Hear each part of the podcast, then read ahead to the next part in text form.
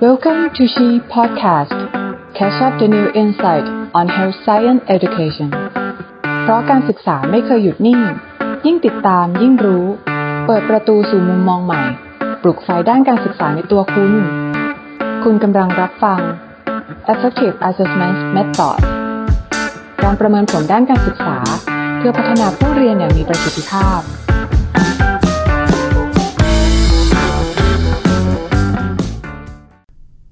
สวัสดีท่านผู้ฟังทุกท่านครับ ยินดีต้อนรับเข้าสู่ชีพอดแคสต์ผมเกียรติยศกุลเดชชัยชาญจากศูนย์ความเป็นเลิศด้านการศึกษาวิทยาศาสตร์สุขภาพครับ วันนี้เราจะมาพูดคุยกันในเรื่องใกล้ตัวพวกเรานะครับ เรื่องประเด็นสำคัญในการพัฒนาข้อสอบ MEQ วิทยากรของเราในวันนี้นะครับ ท่านเป็นหมอเด็กใจดี สอนอยู่ที่คณะแพทยศาสตร์ศิริราชพยาบาล นอกจากนี้ท่านได้รับ Postgrad Diploma ครับ ด้าน Medical Education จากมหาวิทยาลัยดันดี ประเทศสกอตแลนด์ สหราชอาณาจักรครับ และท่านเป็นวิทยากรบรรยายให้ความรู้เรื่องราวเกี่ยวกับการพัฒนาข้อสอบ MEQ โดยตรงเลยครับ ปัจจุบันท่านดำรงตำแหน่งเป็นผู้ช่วยคณะบดีฝ่ายการศึกษาก่อนปริญญา เป็นบุคลากรสำคัญอย่างยิ่งที่มีบทบาทในการพัฒนาข้อสอบ MEQ ในศิริราชครับ ขอต้อนรับผู้ช่วยศาสตราจารย์นายแพทย์สุภพัฒน์สนใจพาณิชย์ครับ สวัสดีครับ อาจารย์สุภพัฒน์ครับ ครับ สวัสดีครับอาจารย์เกียรติยศ แล้วก็สวัสดีท่านผู้ฟังชีพอดแคสต์ทุกท่านนะครับ ครับ ผมขออนุญาตเรียกอาจารย์ว่าอาจารย์ซุปนะครับ ได้เลยครับ งั้นผมเรียกอาจารย์ปูนด้วยแล้วกันนะครับ ได้ครับอ่าได้ครับ อาจารย์ครับ ผมเชื่อว่าผู้ฟังของเราส่วนหนึ่งไม่ได้เป็นแพทย์นะครับ อาจจะไม่เข้าใจว่า MEQ คืออะไร ซึ่งซึ่งก่อนหน้านี้ผมก็ยอมรับว่าผมก็ไม่รู้จัก MEQ ครับ ผมจะรู้จักแต่ข้อสอบที่เป็นแบบความเรียงทั่วไปแบบร้องเอเซที่เขียนกันเป็นหน้ากระดาษ เขียนกันเยอะๆเลยหลาย ๆ ย่อหน้า แต่ผมเชื่อว่า หลายคนอาจจะเข้าใจ MEQ ไม่ตรงกันครับอาจารย์ อยากให้อาจารย์ซุปช่วยเล่าให้ฟังหน่อยครับว่า รูปแบบของข้อสอบ MEQ เนี่ยมันเป็นยังไงครับ ได้ครับ เริ่มแรกจากคำนิยามก่อนก็แล้วกันนะครับ MEQ เนี่ยเป็นตัวย่อย่อมาจาก Modify Essay Question นะคครัรับบชื่อก็ถ้าพูดเป็นภาษาไทยก็คืออัตนัยประยุกต์ แต่ฟังดูแล้วมันจะดูแบบฟังดูแล้วแปลกๆนิดนึงนะครับครับเอาเป็นว่าข้อสอบ MEQ เนี่ย คือเป็นข้อสอบที่เราใช้กันทางการแพทย์นะครับ แล้วก็วงการวิทยาศาสตร์สุขภาพนะครับ รูปแบบของข้อสอบ MEQ เนี่ย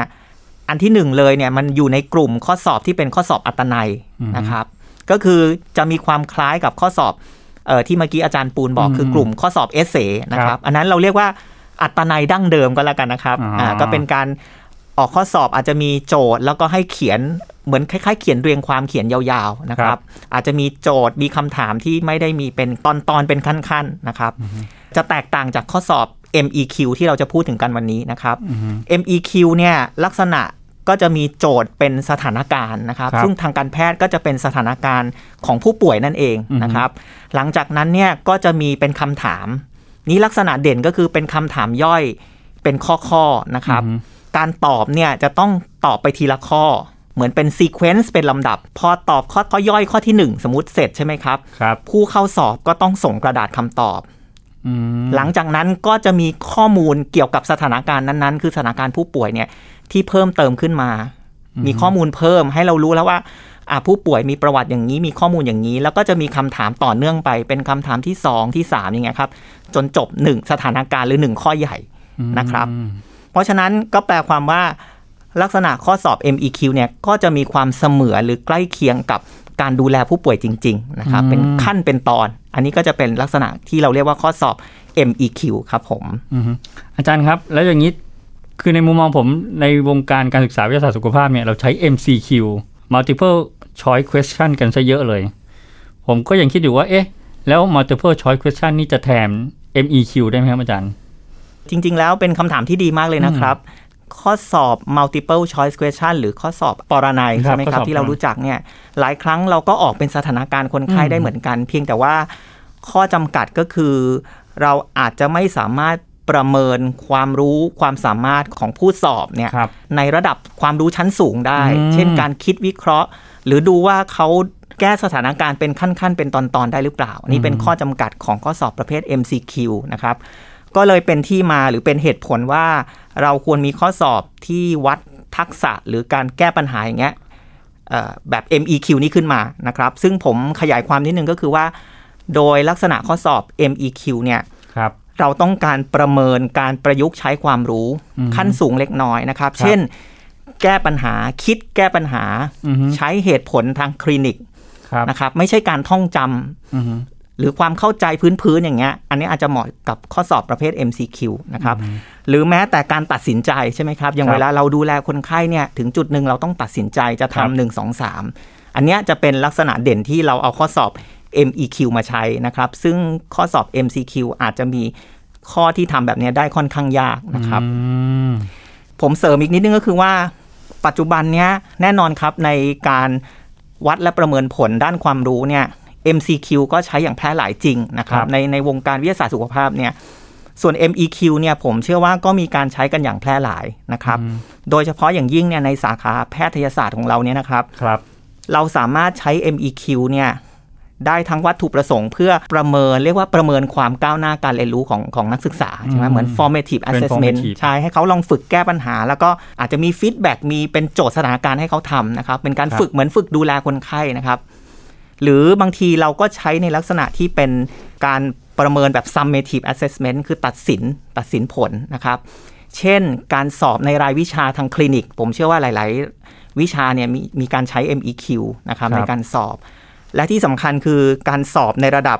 เอ่อเราเรียกว่า national license นะครับของประเทศไทยเราก็คือการสอบเพื่อขอรับใบอนุญาตประกอบวิชาชีพเวชกรรม ขั้นตอนที่3นะครับแสดงว่า MEQ เนี่ยจะต้องมีความสำคัญถึงมีการสอบในระดับ ประเทศนะครับ อาจารย์ครับผมสงสัยมานานแล้ว ผมเคยไปแอบดูเวลาเขาสอบ MEQ กัน เขาจะมีข้อสอบหลาย ๆ สี แล้วพอพอสอบหมดไปเหมือนหมดไปหนึ่งข้อ เขาจะฉีกกระดาษออก เขาจะค่อยๆฉีกกระดาษออกทีละสีทีละสี ผมก็เลยผมก็เลยสงสัยว่า แล้วทำไมต้องต้องฉีกออกทำไมต้องฉีกกระดาษออกเลยครับอาจารย์ อ๋อครับ ก็ต้องต้องเรียนอย่างนี้นะครับเออเอ่อเอาเรื่องสีก่อนก็แล้วกันอ่านะเรื่คอรับงสีครับเออเนื่องจากการสอบ MEQ เนี่ยอย่างที่กล่าวนะครับ มันจะมีคำถามย่อยครับนะครับ แล้วก็แก้ปัญหาหรือตอบอือคำฮึถามย่อยไปทีละขั้นครับสีเนี่ยก็เหมือนตัวแทนของคำถามย่อยอ๋อเพราะทุกคนเนี่ยเวลาสอบเออเราจะต้องมีความเป็นธรรมใช่ไหมครับครับพอตอบคำถามย่อยเสร็จปุ๊บส่งคำตอบเนี่ยถึงจะมีข้อมูลเพิ่มมาให้อือฮึถ้าเราไม่เห็นสีเดี๋ยวบางคนเราไม่รู้ว่าเอ๊ะคนนี้พลิกไปอ๋อพลิกมาหรือเปล่าอย่างเงี้ยนะครับ ซึ่งตรงเนี้ยใกล้เคียงกับที่เราเอ่อดูแลผู้ป่วย หรือตรวจรักษาผู้ป่วยจริง ก็คือว่าเอ่อในเวชปฏิบัติเนี่ยแพทย์นะครับมักจะต้องดูแลหรือแก้ปัญหาผู้ป่วยเป็นขั้นๆเป็นเป็นตอนๆไปนะครับอือฮึโดยที่บางขั้นเนี่ยเราทำไปแล้วเราอาจจะแก้ไขไม่ได้ เช่น สมมุติว่าผมตรวจผู้ป่วยที่แผนกผู้ป่วยนอกใช่ไหมครับ ผู้ป่วยมาด้วยอาการอะไรก็ตาม เราก็จะสัมภาษณ์ก็คือซักประวัติ อาจจะตรวจผู้ป่วยเสร็จปุ๊บอ่า เราอาจจะตัดสินใจแล้วว่าเออผู้ป่วยรายนี้จำเป็นต้องส่งตรวจอือฮึตรวจเลือดเอ็กซเรย์อย่างเงี้ยใช่ไหมครับครับ เราก็ส่งตรวจไปนะครับ แล้วก็รอผลเอาผลข้อมูลมาวิเคราะห์ว่าเราจะทำยังไงต่อ ตอนเราสั่งการรักษาไปแล้วเนี่ยเราคงจะไปย้อนบอกว่าเออเออเราไม่ตรวจเลือดละคุณไข้เจาะเลือดไปแล้ว เราไม่ตรวจดีกว่าเพราะคงจะเป็นไปไม่ได้นะครับครับเพราะฉะนั้นมันก็เลยเป็นการวัดทักษะว่าเขาจะตัดสินใจเป็นขั้นเป็นตอนได้ดีมากน้อยเพียงใด แล้วก็หลายอย่างเราเราดำเนินการไปแล้วเราเรา ย้อนกลับมาทำไม่ได้ ในชีวิตจริง แต่ในชีวิตข้อสอบเนี่ย เราจะเห็นข้อมูลเพิ่มเติมว่าเอ๊ะเราตัดสินใจถูกหรือผิดใช่ไหมครับ มันก็เหมือนเป็นการสะท้อนให้เราเห็นว่าบางครั้งเราตัดสินใจไม่ถูกต้อง แต่เรายังดำเนินการต่อไปได้นะครับ อันนี้ก็เลยเป็นที่มาของ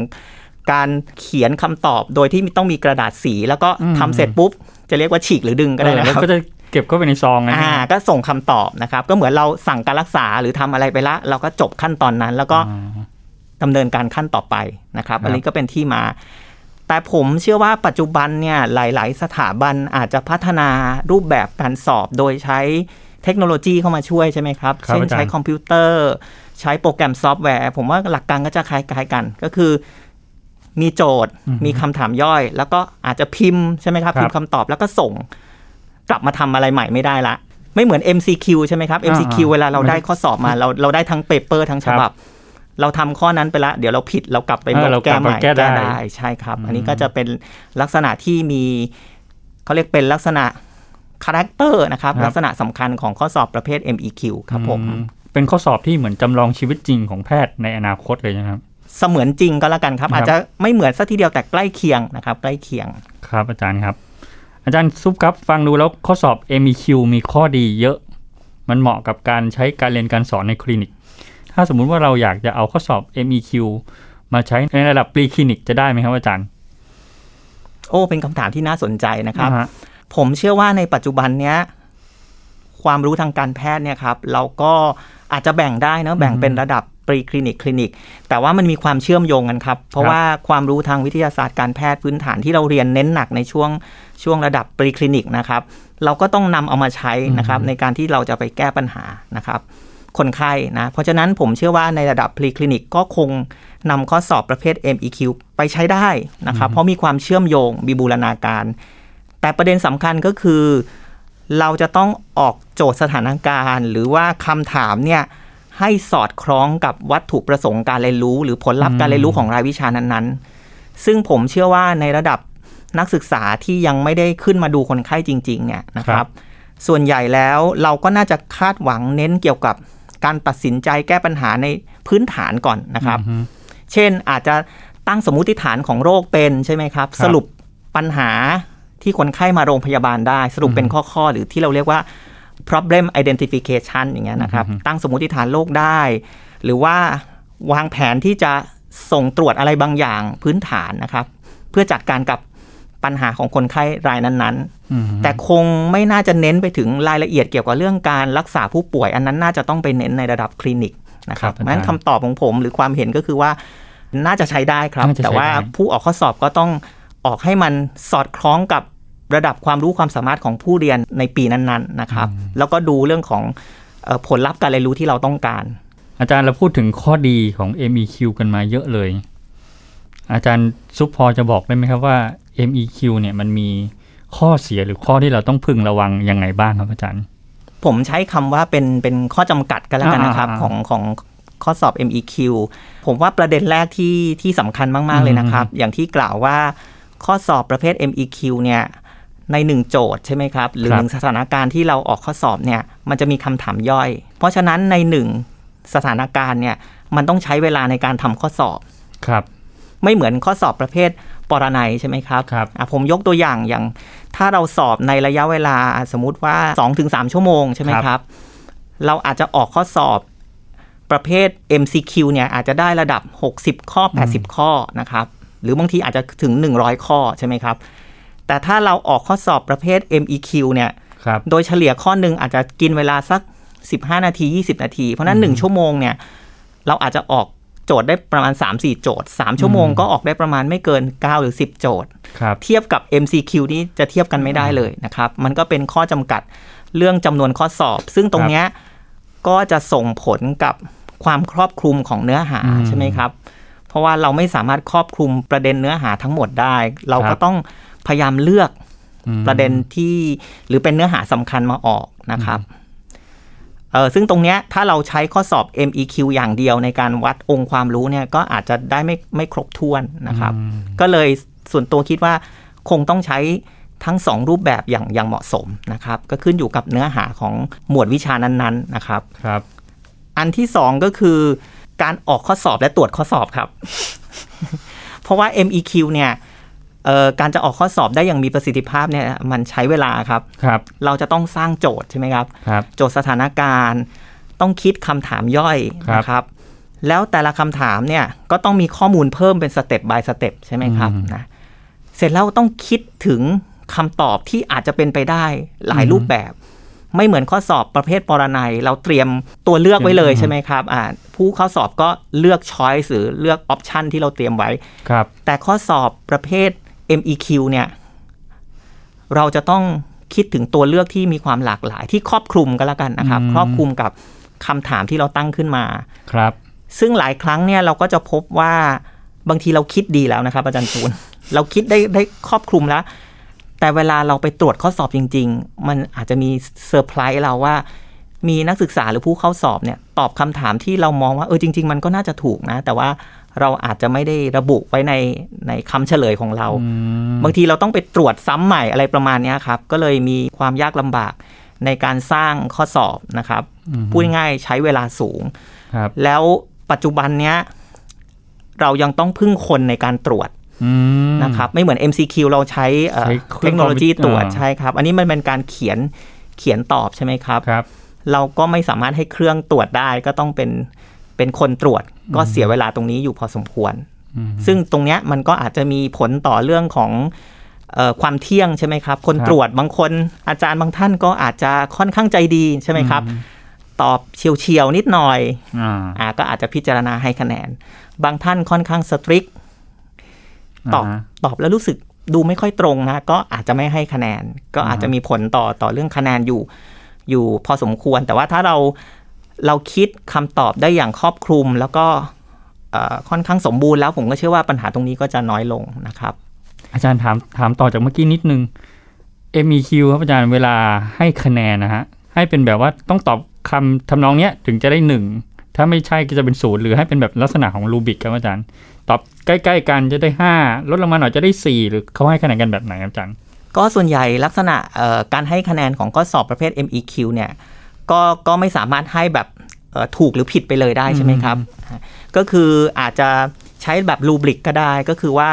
ถ้าคำตอบที่ตอบมาเนี่ยมีความครบถ้วนสมบูรณ์ครับในตัวคำตอบ อันเนี้ยเราก็ให้คะแนนเต็ม complete score แต่มันจะมีบางกรณีเราเรียกว่า partial score คืออถูกบางส่วน อาจจะตอบถูกแหละ แต่ยังขาดความสมบูรณ์ เช่น สมมุติว่ามีคำถามเกี่ยวกับเรื่องการรักษาใช่ไหมครับอะสมมุติว่า ในคำถามเนี่ยให้ระบุว่าจงบอกการรักษาที่สำคัญในผู้ป่วยอืมแล้วให้ระบุรายละเอียดของการให้ยาอืมที่เป็นการรักษาจำเพาะสมมตินี้นะครับ ถ้าผู้เข้าสอบเขาตอบรายละเอียดได้หมด ครบถ้วนสมบูรณ์ก็ได้คะแนนเต็ม แต่บางคนอาจจะตอบยาถูก แต่อาจจะบอกแนวทางการให้ยา เช่นเอ่อระยะเวลาการให้ยามันมันไม่ถูกเงี้ยอืมเขาก็จะได้คะแนนบางส่วนนะครับอืมแต่ถ้าใครที่ตอบไม่ตรงประเด็นเลย อันนั้นก็คงไม่ได้คะแนไม่นได้คะแนนนะนะครับครับม อันนี้ก็เลยจะเป็นที่ผมกล่าวว่าจะต้องมีคนเป็นคนตรวจอะมีครับอาจารย์หรือผู้ออกข้อสอบตรวจเราใช้เครื่องตรวจน่าน่าจะทำได้ค่อนข้างยาก แต่ไม่แน่นะครับ ในอนาคตเกิดมีเทคโนโลยีสแกนใช้ AI อะไรอย่างเงี้ยมาช่วยอ่าก็อาจจะอ่าทำให้การตรวจข้อสอบมีมีความคล่องตัวขึ้นนะครับ ครับอาจารย์ อาจารย์ครับจากประสบการณ์ของอาจารย์ การพัฒนาข้อสอบ MEQ ให้มีคุณภาพเนี่ย เราควรเริ่มต้นจากทำอะไรก่อนดีครับอาจารย์ ในลำดับแรกเลย ผมเชื่อว่าการทำข้อสอบที่เป็นข้อสอบข้อเขียนนะครับครับในทุกประเภทเนี่ยเราคงต้องดูเนื้อหาของวิชา หรือว่าหลักสูตรอะไรก็ตามเนี่ยก่อนอันดับแรกแล้วเราก็อาจจะต้องมาสร้างเป็นเล็กเทสบลูพรินต์ใช่ไหมครับอ่าเป็นบลูพรินต์ของการสอบครับนะครับเพื่อให้มั่นใจว่าเราครอบคลุมเนื้อหาที่สำคัญนะครับ ซึ่งตรงเนี้ยจะจะคล้าย ๆ กับการสอบในทุกรูปแบบใช่ไหมครับครับ พอเราได้เทสบลูพินแล้วที่สำคัญก็คือเราต้องส่งให้กับอาจารย์ผู้ออกข้อสอบนะว่าอ่า อาจารย์ท่านใดจะออกข้อสอบในหมวดวิชาใดหัวข้อใดใช่ไหมครับ ตรงเนี้ยสิ่งที่ผมแนะนำก็คือว่าควรมีไม่ใช่คนเดียวอะครับ ควรจะมีกลุ่มคนที่จะมาออกครับข้อสอบนะครับครับ เพราะอะไรครับ เพราะว่าปัจจุบันเนี่ยผมเชื่อว่าทางการแพทย์เราเนี่ยผู้สอนหรืออาจารย์เนี่ยจะมีความค่อนข้างเป็นผู้เชี่ยวชาญครับนะอาจารย์เพราะฉะนั้น การออกข้อสอบเนี่ยก็มักจะออกข้อสอบที่มีความยากระดับหนึ่งนะอืมอาจจะไม่ยากสำหรับผู้เชี่ยวชาญ แต่ครับอาจจะยากสำหรับระดับผู้เรียน ซึ่งยังไม่ใช่ผู้เชี่ยวชาญอืมครับ อาจารย์ก็อาจจะมองว่าเนื้อหาข้อสอบที่ออกเนี่ยเอออาจารย์พบอยู่บ่อยครับๆซึ่งจริง ๆ แล้วนักศึกษาหรือผู้เรียนของเราอาจจะไม่ไม่ได้ไม่เจบ่ออยใช่ครับเพราะฉะนั้นก็คือควรจะเป็นกลุ่มอาจารย์เนาะช่วยกันออกข้อสอบเพื่อที่จะได้เอ่อทำให้ความยากง่ายมันอยู่ในระดับที่เหมาะกับ ความรู้ของผู้เรียนนะ มีการถกเถียงมีการวิเคราะห์วิจารณ์กันนะคครับรับ พอเราได้กลุ่มผู้ออกข้อสอบแล้วเนี่ยครับผมว่าขั้นตอนถัดไปก็คือขั้นตอนการออกข้อสอบนะครับ ก็จะต้องมาคิดกันแล้วแหละว่า ถ้าเราได้หัวข้อแบบนี้ได้ปัญหาทางคลินิกเนี่ยครับ แบบนี้เนี่ยเราจะเลือกออกข้อสอบแนวเป็นอย่างไรนะครับอืมอันดับแรกเลยก็สถานการณ์ก็ต้องอย่างที่บอกครับต้องพบได้บ่อยในในการดูแลคนไข้หรือในเวชปฏิบัตินิดนึงครับเราไม่ควรออกข้อสอบที่ ที่พบไม่บ่อย อ่า แบบจับช้างเผือกอะไรเงี้ยเราเราไม่เน้นนะครับ แล้วก็ปัญหาเดียวกันเนี้ย ถ้าเราออกข้อสอบที่จะไปวัดความรู้ถ้าเป็นระดับนักเรียนแพทย์เนี่ยก็ต้องให้เหมาะกับระดับนักเรียนแพทย์ครับเพราะนักเรียนแพทย์เขายังยังยังไม่ได้มีประสบการณ์ใช่ไหมครับ แต่ถ้าเราไปออกข้อสอบแบบปัญหาเดียวกันเนี่ยกับระดับแพทย์ที่เป็นผู้เชี่ยวชาญ ความลึกซึ้งก็อาจจะแตกต่างกันนะครับอืม ยกตัวอย่างเช่น ถ้าสมมติว่าทางเด็กเราใช่ไหมครับครับ ถ้าเราอยากจะออกข้อสอบ การดูแลทารกแรกเกิดที่เจ็บป่วยอย่างเงี้ยครับปัญหาที่เราเอามาออกสมมติเป็นปัญหาเรื่องอาการหอบเหนื่อยของเด็กอืมทารกแรกเกิดตั้งแต่แรกเกิดเนี่ยในนักเรียนแพทย์เราก็ต้องออกอะไรที่มันเป็นปัญหาที่พบได้บ่อยอืใช่ไหมครับ เช่นอาจจะเป็นโรคระบบหายใจทั่ว ๆ ไปใช่ไหมครับอ่าหรืออาจถ้าจะเป็นโรคระบบหัวใจหลอดเลือดก็ต้องเป็นแบบไม่ซับซ้อนอย่างเงี้ยเป็นต้น แต่ถ้าออก ข้อสอบหัวข้อเดียวกันในระดับแพทย์ประจำบ้านสถานการณ์ก็อาจจะต้องมีความซับซ้อนขึ้น เช่น อาจจะต้องเป็นทารกก่อนกำหนดอะไรอย่างเงี้ยเป็นต้นมีความยากขึ้นนะครับ แล้วสุดท้ายก็คือข้อสอบ MEQ เนี่ย เราหวังที่ว่าจะต้องให้ผู้เข้าสอบมีการคิดวิเคราะห์ ตัดสินใจแก้ปัญหา เพราะฉะนั้นผู้ออกข้อสอบเนี่ย โดยประสบการณ์เนี่ย จะรู้ว่านักศึกษาระดับเนี้ย มักจะตัดสินใจอะไรผิดพลาด หรือมีมีความยากที่จะต้องตัดสินใจครับเราก็จะเลือกประเด็นเหล่านี้มาออกข้อสอบ ดูการตัดสินใจของผู้เข้าสอบเขาว่าเขาตัดสินใจหรือแก้ปัญหาได้เหมาะสมมากน้อยเพียงใดนะครับเราอย่าไปออกข้อสอบประเภทถามความจำอย่างเงี้ยอาจจะไม่ค่อยเกิดประโยชน์นะครับพอเราได้ concept ตรงนี้ละของผู้ออกข้อสอบนะครับครับก็จะมาสู่เอ่อกระบวนการออกข้อสอบนะครับครับซึ่งตรงเนี้ยก็ขึ้นอยู่กับรูปแบบที่เราจะใช้นะครับว่า ถ้าเป็นของในคณะแพทยศาสตร์ศิริราชพยาบาลเราเนี่ย เราจะใช้หลักคิดที่ว่าการออกข้อสอบ 1 ข้อหรือ 1 โจทย์ปัญหาเนี่ย เราจะมีคำถามย่อยไม่มากเกินไปอืมไม่มากเกินไปในที่เนี้ยเราใช้หลักคิดว่าในหนึ่งโจทย์ผู้ป่วยครับ เราจะมีขั้นตอนในการแก้ปัญหาเนี่ยเยอะแยะ แต่เราต้องเลือกขั้นตอนที่เป็นขั้นตอนสำคัญ เราเรียกว่า critical step อืม ก็คือในการดูคนไข้รายเนี้ย ขั้นตอนที่มีความสำคัญจะต้องตัดสินใจแก้ปัญหาเนี่ยมันมีขั้นตอนอะไร เราก็หยิบยกขั้นตอนเหล่านั้นนะมาออกเป็นคำถามย่อยนะครับ ถ้าเราไม่เลือกอย่างนี้เนี่ยหนึ่งโจทย์เราจะมีคำถามเยอะนะครับครับคำถามอาจจะเจ็ดแปดคำถาม คือมีตั้งแต่เริ่มต้นคนไข้มาต้องเริ่มต้นด้วยการซักถามประวัติประวัติข้อมูลอ่าใช่ครับ ต้องตรวจต้องทำเป็นสเต็ป by สเต็ปเนี้ยครับเพราะฉะนั้นหนึ่งโจทย์เนี่ย คำถามย่อยเยอะละครับ เวลาของหนึ่งข้อเยอะขึ้นก็ย่อมเยอะอืมไปไปตามกันนะครับ แต่ถ้าเราเลือก critical step มาออกครับ ซึ่งตรงเนี้ยมันจะมีบทความทางวิชาการครับ เราจะใช้คำว่า key feature approach อืมอ่าคือใช้ลักษณะสำคัญประเด็นสำคัญนะครับ มาออกข้อสอบนะครับ ผมยกตัวอย่างเช่น ถ้าเราจะออกข้อสอบที่วัดความรู้เกี่ยวกับเรื่อง การแก้ปัญหาผู้ป่วยที่มาได้อุจจาระร่วงเฉียบพลันก็แล้วกันอือฮึนะครับครับ ประเด็นสำคัญคือเราอยากรู้ว่าสมมติเป็นนักเรียนแพทย์เนี่ย ถ้าคนไข้คนเนี้ยมาที่โรงพยาบาลครับเขาจะประเมินได้ไหมว่า คนไข้คนเนี้ยมีภาวะขาดน้ำมากน้อยเพียงใดอืมใช่ไหมครับ หรือเขาจะตัดสินใจให้การรักษาเอ่อ ทั้งการรักษาโดยการให้สารน้ำในบางกรณีนะ ผู้ป่วยมีอาการขาดน้ำมาก อาจจะมีเกลือแร่ผิดปกติอย่างเงี้ยเขาส่งตรวจเป็นไหมแปลผล แล้วก็ตัดสินใจรักษาได้หรือเปล่านะครับ อาจจะถามประเด็นเหล่านี้โดยไม่ต้องไปถึงถามถึงว่าต้องซักประวัติว่าอุจจาระกี่ครั้งอืมอาเจียนกี่ครั้ง จริง ๆ แล้วในในทางชีวิตจริงเราก็ทำนะ แต่ว่าครับครับเรามองว่านักศึกษาส่วนใหญ่ไม่ได้ไม่ได้มีตัดสินใจตรงนี้ผิดพลาด ก็คือเขาเขาถามทุกคนแหละ คนจะ จะมีส่วนน้อยมากที่ไม่ถามข้อมูลตรงนี้นะครับเพราะนั้นเราอาจจะตัดขั้นตอนนี้ไปเลย ก็คือให้ข้อมูลมาเลยว่า ผู้ป่วยอุจจาระเท่าไหร่อาเจียนเท่าไหร่ แต่ว่าพอข้อมูลเหล่านี้มาเนี่ยประกอบกับข้อมูลการตรวจผู้ป่วยเนี่ยเอามารวมกันแล้วประเมินให้ได้ว่าเออผู้ป่วยมีอาการขาดน้ำไหมมากน้อยแค่ไหน จะตัดสินใจรักษาอย่างไรเป็นต้นนะครับ อาจารย์ข้อสอบที่เรารู้สึกว่ามันยากเนี่ย มันยากเพราะว่ามันเป็นเป็นโรคที่เขาเจอได้ยาก หรือว่ามันเป็นเป็นเพราะว่าเราให้ข้อมูลเขาไม่เพียงพอที่เขาจะต้องเอาไปตัดสินใจครับอาจารย์ น่าจะเป็นทั้งสองส่วนนะครับมีทั้งสแต่องแต่ผมเชื่อว่าในในเอ่อปัจจัยแรกเนี่ยอือฮึก็คือยากเพราะนักศึกษาขาดประสบการณ์เนี่ยผมเชื่อว่าตรงนี้เราแก้ได้ก็คืออย่างที่กล่าวครับ เราสามารถเอ่อนำนำเทสแบบเนี้ยอือฮึมามาทำเป็น formative test นะครับอืมเพราะเพราะเรารู้หลักการใช่ไหมครับว่า test enhance learning อ่าอ่าใช่ไหมครับ เราให้เขาฝึก ฝึกทำโจทย์แก้ปัญหาเนี่ยก็เสมือนกับเขาได้ได้ได้พบคนไข้คล้ายๆกับที่ควรจะได้พบจริงนะครับ เพราะด้วยปัจจุบันเนี้ยเรามีเรามีเทคโนโลยีเนาะเราใช้ e-learning ต่างๆ เนี่ยเอาเอาเข้ามาประกอบให้ให้เหมือนกับเราทำแบบทดสอบ MEQ ได้มีโจทย์สถานการณ์ให้เขาเออลองแก้ปัญหาเขียนเอ่อเขียนคำตอบ หรือบางผมว่าบางสถาบันอาจจะมีเป็นแบบ virtual reality คล้ายจริงด้วยซ้ำไปนะครับ ผมว่าปัจจัยแรกเนี่ยเราน่าจะแก้ไขได้ ส่วนไอ้ปัจจัยที่2เนี่ยเรื่องยากเพราะว่าให้ข้อมูลไม่เพียงพอไม่ชัดเจน อันเนี้ยต้องมาแก้ด้วยกระบวนการพัฒนาของตัวข้เราอสอบใช่ครับ กับผู้เข้าสอบว่าเราจะทำอย่างไรที่ให้ข้อมูลที่เพียงพอเหมาะสมที่จะตัดสินใจได้แก้ปัญหานะครับ หรือแม้แต่คำถามที่เราถามนะครับ ถ้าครับมีความคลุมเครือเนี่ยอืมผมเคยเจออย่างอย่างเช่นนะครับ เราอยากจะถามว่านักศึกษาเนี่ยสามารถตัดสินใจที่จะส่งตรวจอืม ส่งตรวจเพิ่มเติมอะครับหรือทางการแพทย์เราเรียกว่า investigation ใช่ไหมครับสืบครับค้นเพิ่มเติมครับนะครับ แต่เวลาคำถามย่อยเนี่ย เราอาจจะไปเขียนว่าท่านจะส่งตรวจทางห้องปฏิบัติการอืมคำว่าห้องปฏิบัติการมันคือ laboratory investigation มันก็คือการตรวจเลือดครับตรวจปัสสาวะ ตรวจอะไรที่มันที่ที่มันเป็นห้องปฏิบัติการนะครับ แต่มันไม่รวมถึง การตรวจทางเอ่อ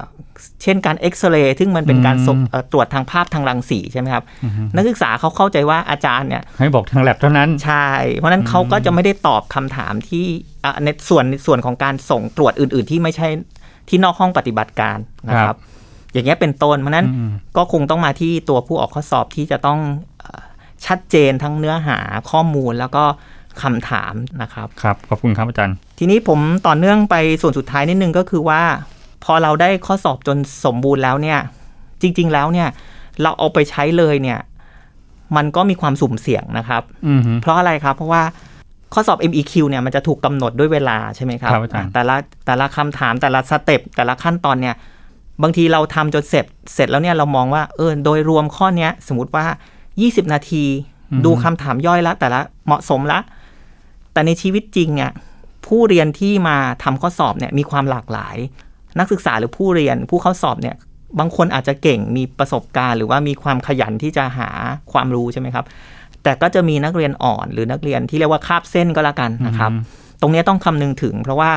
นักเรียนคาบเส้นอาจจะต้องใช้เวลาในการทำข้อสอบมากกว่าที่เราคิดไว้อืมนะครับ จึงเป็นที่มาว่าบางทีเราต้อง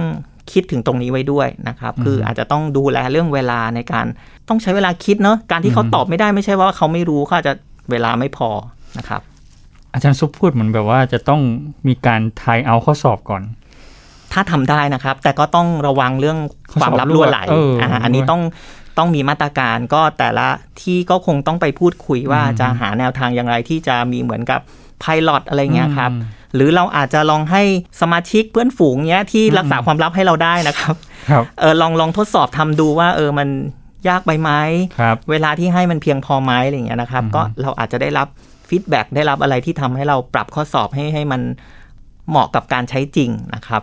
ครับ สุดท้ายเลยนะครับ เนื่องจากว่าข้อสอบ MEQ เนี่ยเป็นข้อสอบที่เราก็อยากจะ อัปเดตออกบ่อยๆเนาะครับ แต่ว่ามันมีความยากในการออกอืมเพราะฉะนั้นหลายครั้งเนี่ยเรามีโอกาสที่จะเอาข้อสอบเดิมมาเหมือนเรียกว่าปัดฝุ่นกันแล้วกันนะครับอือฮึมาพัฒนามาใช้ ทีนี้เนี่ยเอ่อเนื่องจากเนื้อหาทางการแพทย์เนี่ยมันมีองค์ความรู้ที่มีความก้าวหน้าอยู่ตลอดใช่ไหมครับ เช่น เราจะมีพวกไกด์ไลน์มีแนวทางอะไรใหม่ ๆ นะครับ เพราะฉะนั้นเวลาเราจะเอาไปใช้เนี่ยเราต้องเออมี reference มีแหล่งอ้างอิง หรือมีครับบอกนิดนึงว่าเอออันเนี้ยเราใช้แนวทางของปีนั้นปีนี้ เพราะบางทีความรู้มันเปลี่ยนไปใช่ไหมครับ ถ้าเราไม่ปรับตามบางทีนักศึกษาเขาไปตอบแนวทางที่มันใหม่กว่าที่เราออกข้อสอบไว้ก็เคยมีนะครับ ก็อาจจะต้องเออเออเซตตรงนี้ไว้ด้วยนะครับครับ อาจารย์ครับฟังดู MEQ นี่ก็มีคุณงามความดีเยอะเหมือนกัน ผมไม่แน่ใจว่า MEQ นี่เขามีการจัดทำคลังข้อสอบไหมครับอาจารย์ มันจะเหมือน MCQ ที่ ที่เราจะคัดเลือกข้อสอบที่เรารู้สึกว่าเออมันดีอะเก็บเข้าคลังแล้ว รอวันเอากลับมาใช้อีกครั้งหนึ่ง MEQ มันมีลักษณะอย่างนั้นไหมครับอาจารย์ โดยหลักการทำได้ครับเออข้อสอบเกือบทุกประเภทเนี่ยผมคิดว่าการทำครั้งข้อสอบก็สำคัญ เราจะได้รู้ว่าในฐานเอ่อหรือข้อสอบของเราเรามีอะไรอยู่ในมือบ้าง เวลาเราจะขอข้อสอบใหม่ใช่ไหมครับ หรือเอาข้อสอบไปพัฒนาเนี่ยเราจะได้เห็นเห็นภาพรวมนะครับ เพียงแต่ว่าข้อสอบ MEQ เนี่ยเอ่อมีความยากในการทำคลังข้อสอบนิดนึง ไม่เหมือน MCQ MCQ เนี่ยระบบการจัดเก็บเนี่ยเนื่องจาก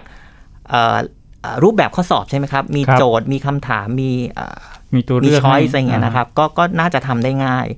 แต่ MEQ เนี่ยข้อสอบมันเป็นตอนตอนๆใช่ไหมครับอืมมีข้อสอบย่อย เพราะฉะนั้นเอ่อถ้าเราจะเก็บในลักษณะที่เป็นผมใช้คำว่าแมนนวลก็แล้วกันเนาะใช้ใช้คนเนี่ยแหละนะครับทำเป็นเอ่อ firing system อะไรเงี้ยก็ก็พึงทำได้ แต่ว่ามันจะบริหารยากถ้าเรามีปริมาณข้อสอบเยอะใช่ไหมครับ เราอยากรู้ว่าอ่าในอ่าในครั้งเราเนี่ยมีหัวข้ออะไรบ้างใช่ไหมครับครับแล้วก็แต่ละหัวข้อเนี่ยมีคำถามย่อยประเภทไหนบ้างเนี่ย แล้วอีกอย่างหนึ่งคือสถิติ อันนี้สำคัญเลยว่าเคยใช้สอบกี่ครั้งครับคะแนนเฉลี่ยของของการสอบเนี่ยมีเท่าไหร่อืมใช่ไหมครับ อันเนี้ยซึ่ง MCQ มักจะมีนะครับ นั้นถ้าเราวาง วางวิธีการทำครั้งข้อสอบได้ค่อนข้างสมบูรณ์ หมายถึงว่ามีมีข้อมูลที่เราต้องการเนี่ย เราก็สามารถทำแมนนวลได้ แต่ผมเชื่อว่าปัจจุบันเนี่ยเทคโนโลยีเหมือนเดิมครับถ้าเราเรามีคนที่เขาเขียนโปรแกรมเก่งๆ หรือเราพอจะมีสตุ้งสตางค์สมมตินะครับ เราหาคนทำที่เป็นคอมเมอร์เชียลอย่างเงี้ยผมว่าจะมีประโยชน์มากเลยก็คือเรามีฐาน หรือมีครั้งข้อสอบเอาไว้ใช้งานนะครับ เพราะว่าข้อสอบบางข้อเนี่ยบางที เราใช้ไปแล้วก็ต้องเข้าใจว่ามันอาจจะมีความล่วไหลเนอะนักศึกษาอืมก็จะมีการจดจำข้อสอบแหละเอาพูดถึงเนี่ยเนาะครับจดจำไว้แล้วก็อาจจะไปทำเป็นคลังของเขาอาจจะไปส่งต่ออะไรก็แล้วแต่เนี่ย เราก็ต้องมีคลังเพื่อเพื่อจะให้มั่นใจว่าเวลาเราทดสอบนักศึกษาเนี่ยนักศึกษาใช้ความรู้ความสามารถมาตอบจริง ๆ ไม่ใช่ไปจดจำเนื้อหามาอืมว่าเออ มันมีกี่ข้อแต่ละข้อถามอะไรบ้าง เพราะอันเนี้ยผมเชื่อว่าจำไม่ยากเพราะว่าปริมาณข้อสอบมันไม่เยอะหใช่ไหมครับ MCQ ใช่ครับ นั้นคำตอบคือว่าครั้งข้อสอบทำได้ แต่มีความท้าทายมีความยุ่งยากนิดนึงนะครับมีอย่างในคณะเราครับก็ก็มีนะครับมีครับมีการทำครั้งข้อสอบ MEQ เพียงแต่ว่าด้วยลักษณะซอฟต์แวร์เนี่ยมันต้องมีการอัปเดตอยู่ตลอดตอนนี้เราก็พยายามที่จะพัฒนาระบบคลังข้อสอบเราให้ให้ให้ดียิ่งยิ่งขึ้นนะครับครับ แต่อย่างว่าละครับเราก็ต้องมีคนที่เขามีความรู้ความเชี่ยวชาญ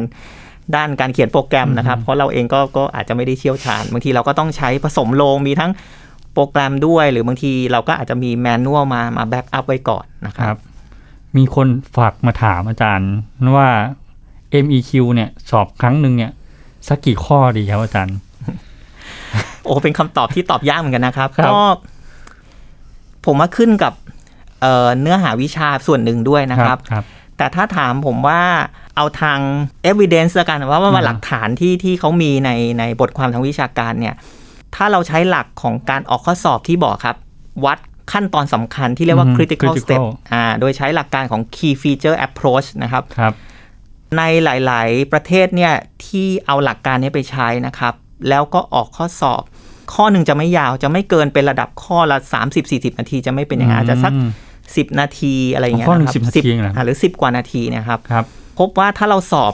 ประมาณ 4 ชั่วโมงนะครับครับเทสเนี่ยประมาณ 4 ชั่วโมง น่าจะเป็นพวก high stake exam คืออการสอบที่มีความสำคัญสูงครับเช่น สอบเพื่อใบประกอบวิชาชีพอย่างเงี้ยนะครับเอ่อพบว่าได้ค่าความเที่ยงเนี่ย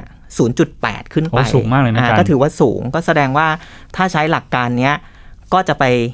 แก้ปัญหาอือฮึดั้งเดิมที่เรามีก็คือ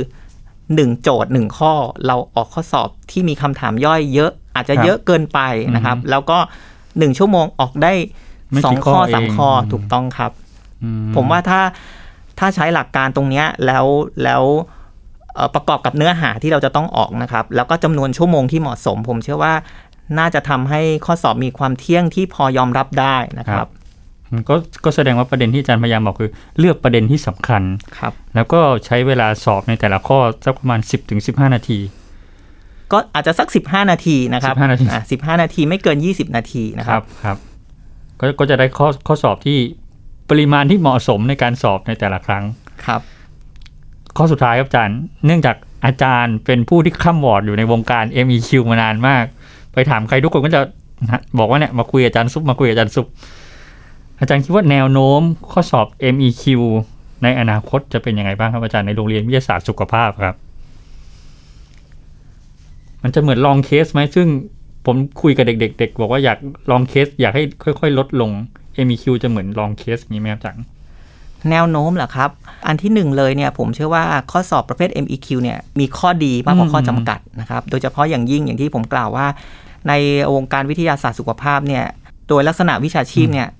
สามารถเอาข้อสอบ MEQ นำไปใช้ได้ครับนะครับ อันที่สองเนี่ย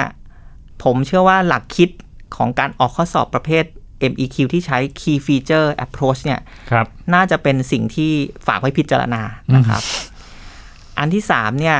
ผมเชื่อว่าเรายังใช้ระบบเป็น paper base นะครับครับอาจารย์ซึ่งก็อย่างที่บอกแหล้วครับ มันมีความซับซ้อนยุ่งยากอืมนะครับ ผมเชื่อว่าแนวทางในอนาคตเนี่ย